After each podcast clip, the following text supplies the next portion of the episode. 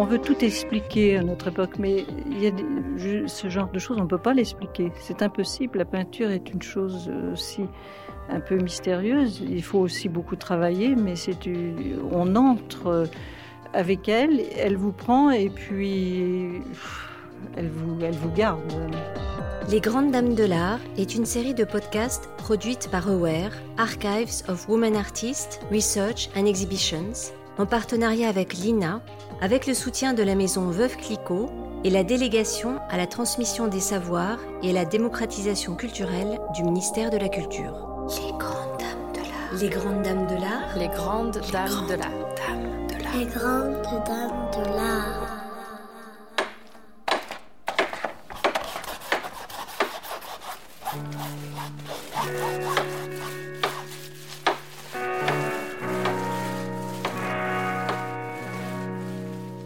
Le podcast Les Grandes Dames de l'Art donne la parole aux artistes femmes du XXe siècle. Elles parlent de leur œuvre, de leur vie, du monde qui les entoure et de leurs conquêtes. Partons à la recherche de leur présence, de leurs secrets. Retrouvons l'histoire cachée des artistes femmes à partir de leur voix. 3 épisodes ont déjà été consacrés à de grandes peintres abstraites. Maria Helena Vieira da Silva, Anna Eva Bergman et Aurélie Nemours. Le 4e, consacré à Geneviève Haas, paraît quelques semaines après son décès en août dernier. Elle avait 98 ans. Cette pionnière de l'abstraction a dû attendre d'avoir 40 ans pour être exposée régulièrement en galerie, 65 ans pour une exposition muséale à Paris, au musée d'art moderne de la ville, et 90 ans pour sa rétrospective au centre Pompidou. À l'écouter pourtant, c'est d'une éternelle jeunesse qu'il s'agit. Une voix limpide, aérienne, à la fois précise et poétique, à l'image d'une peinture directe, efficace, presque monochrome, même si l'artiste récuse ce terme.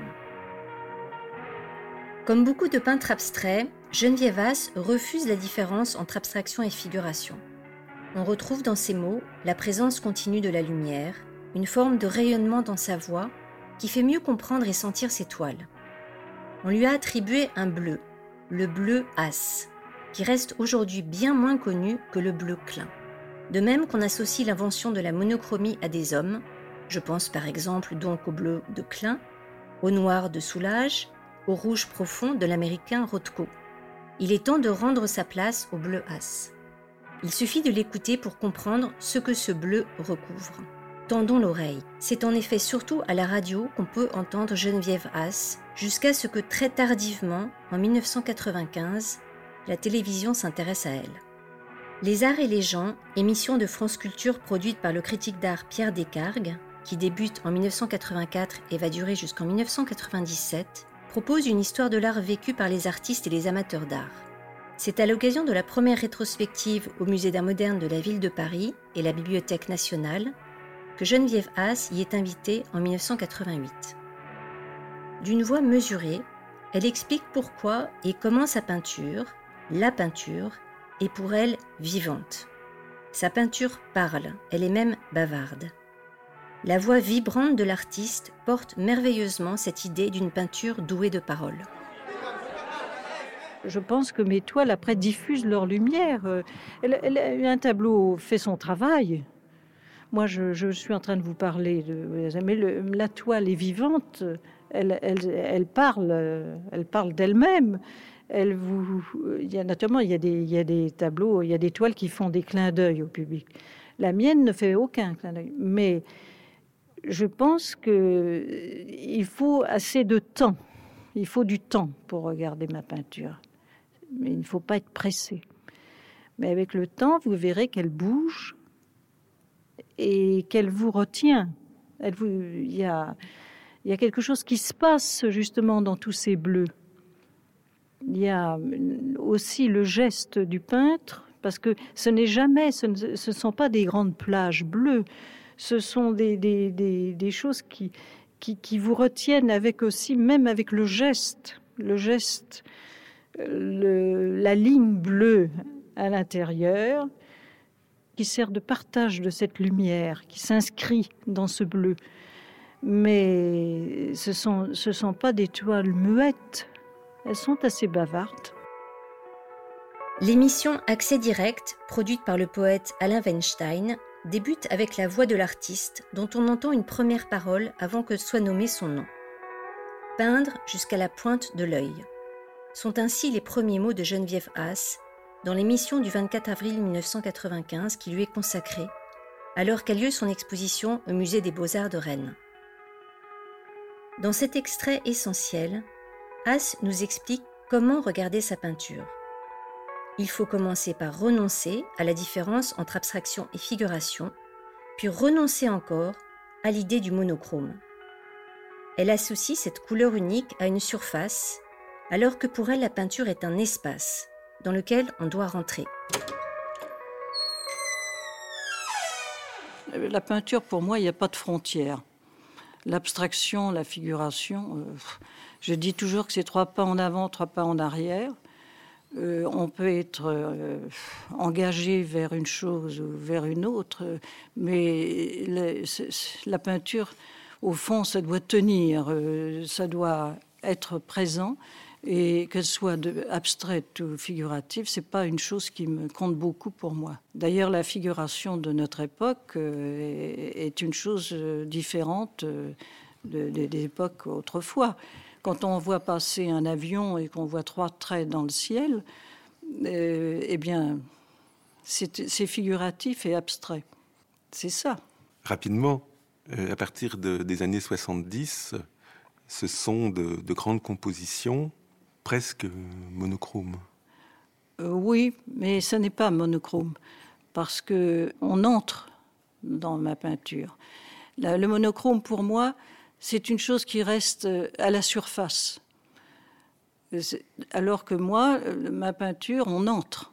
C'est une peinture plus contemplative et on y entre. C'est pour ça d'ailleurs qu'il faut un certain temps pour la voir. Et comment vous y êtes arrivé à la peinture ? C'est venu comme... On ne peut pas l'expliquer. Ça ne s'explique pas, ce genre de choses. On apprend à peindre ? Oui et non. Je ne pense pas qu'on apprenne à peindre.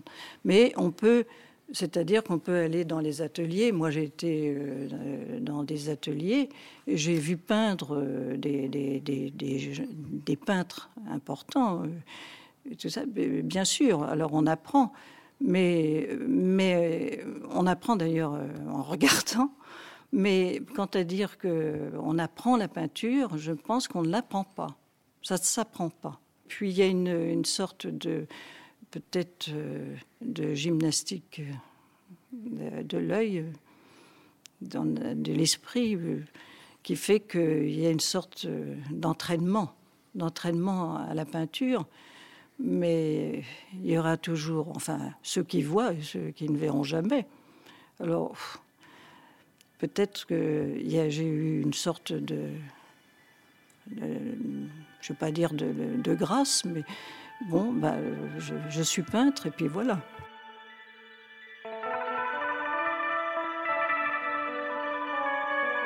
Alain Weinstein demande à Geneviève Asse comment elle en est venue à la peinture. Elle dit avoir eu le goût de la peinture, comme elle aurait pu avoir le goût de l'écriture. Mais en réalité, on sait que Geneviève Asse a les 2 talents. Elle a illustré de nombreux poètes dont elle a été proche, et elle a écrit elle-même des poèmes. Geneviève Asse évoque ses années de formation à l'École nationale des arts décoratifs à Paris, pendant l'occupation, interrompue par son engagement comme conductrice ambulancière dans la Première DB.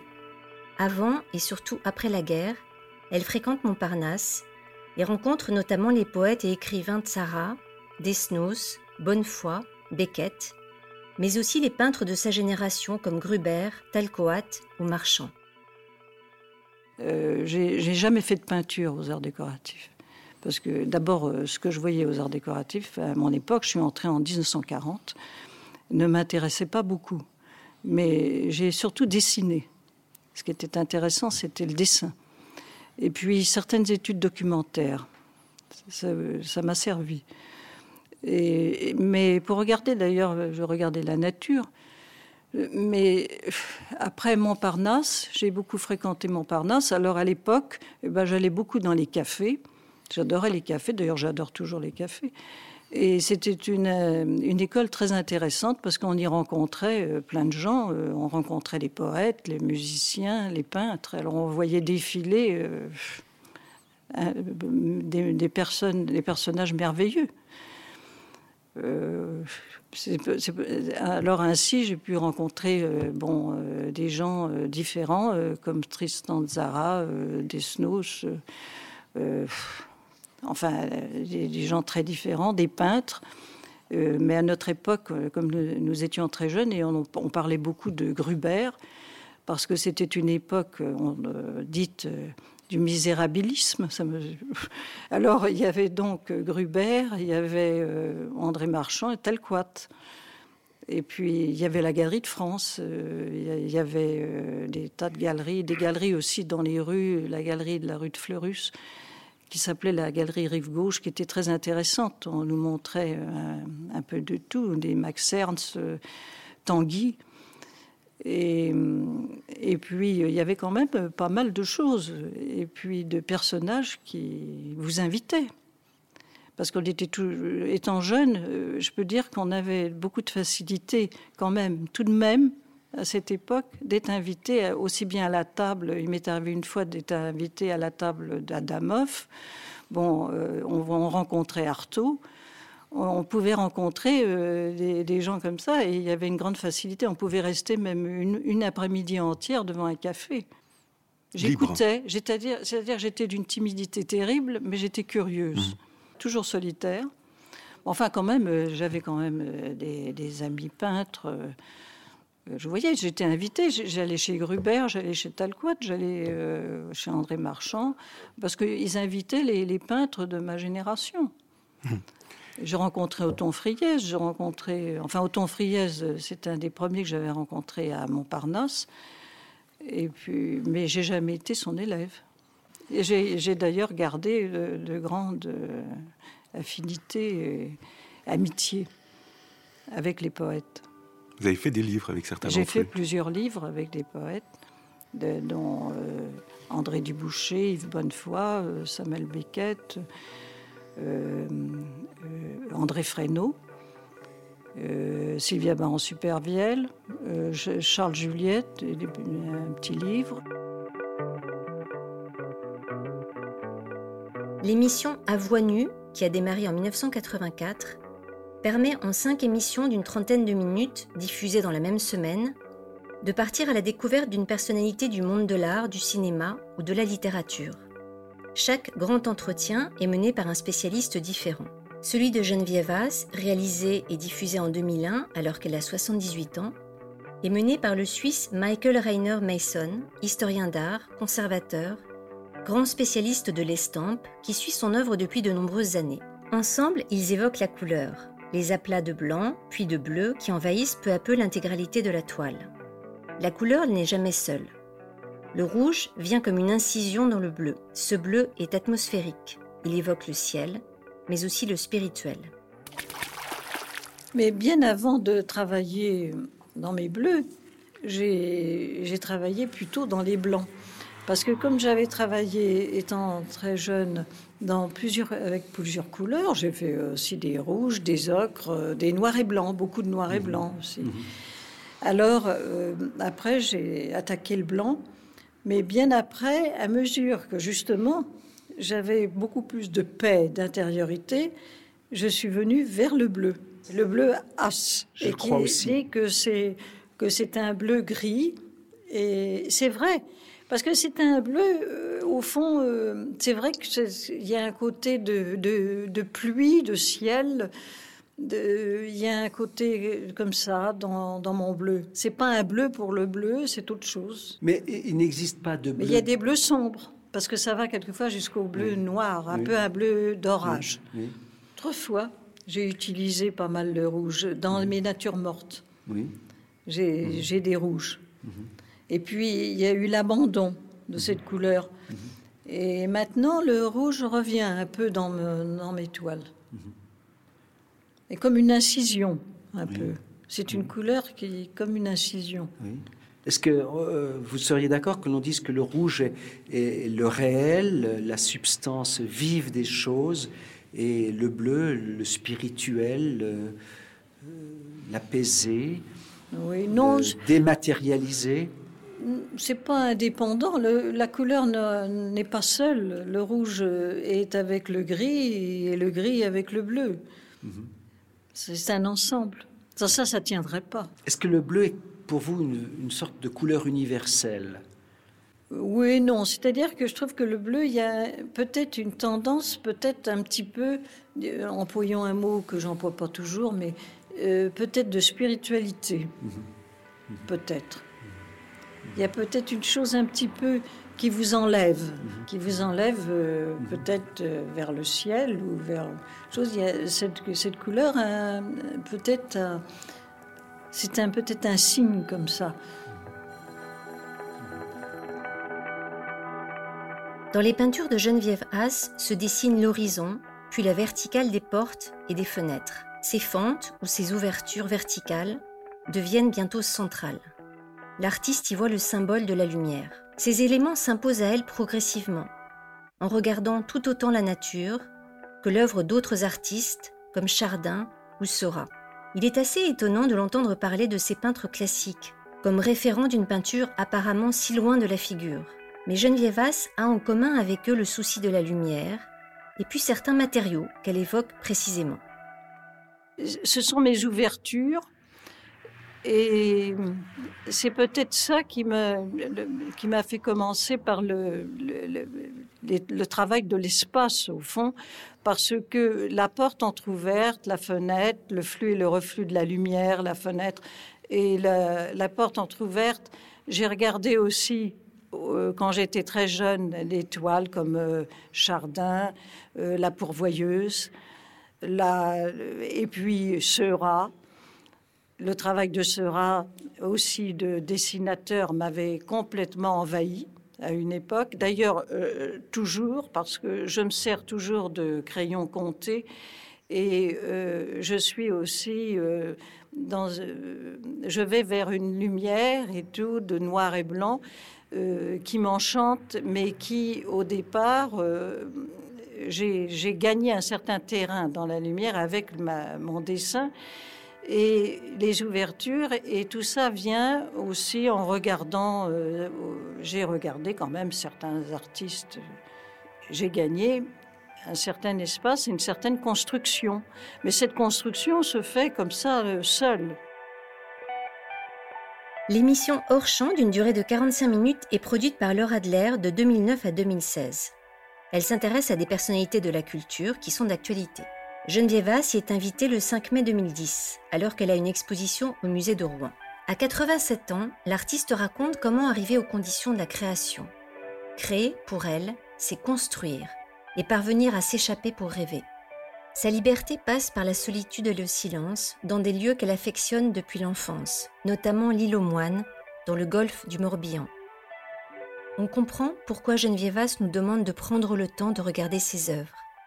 Elle-même y passe un temps très long, assise devant sa toile, attendant de pouvoir y rentrer. Au fond, pour arriver à faire cette toile, il faut des années. Et en effet, la méditation, la solitude, y est pour beaucoup. En plus de tout ça, plus de tout ce problème, il y a aussi tout ce qui m'entoure. Alors, généralement, dans mon atelier, je reste très seule et quelquefois, je suis là devant ma toile et je reste pendant des heures et je commence à l'attaquer que lorsque je suis vraiment dedans. Il faut que je sois dans mon travail pour essayer de l'attaquer. Et c'est à ce moment-là qu'on peut employer le mot « création ». C'est-à-dire création, c'est créer, c'est construire. Alors donc, je dois faire avec l'espace, la lumière et aussi quand même l'imagination. Parce que je suis dedans, mais j'ai le droit de rêver. C'est pourquoi c'est une peinture, ma peinture à travers le temps, Et ainsi, j'ai commencé par l'objet. L'objet, c'est une sorte aussi de chose de solitude, un objet, sur une table, sur une planche. Et c'est avec ça que j'ai commencé à peindre, et aussi beaucoup en allant me promener, aller dans certains musées, le Louvre, avec Chardin. À la préparation, Mathilde Decroix avec l'équipe d'AWARE. À la réalisation, Élodie Royer. Musique originale, Julienne Augil. Générique, Andrew Nelson. Mixage sonore, Basile Beaucaire. Conseil scientifique, Catherine Gonard et Marjorie Micucci. Voix, Camille Morino. Pour en savoir plus, rendez-vous sur le site d'AWARE.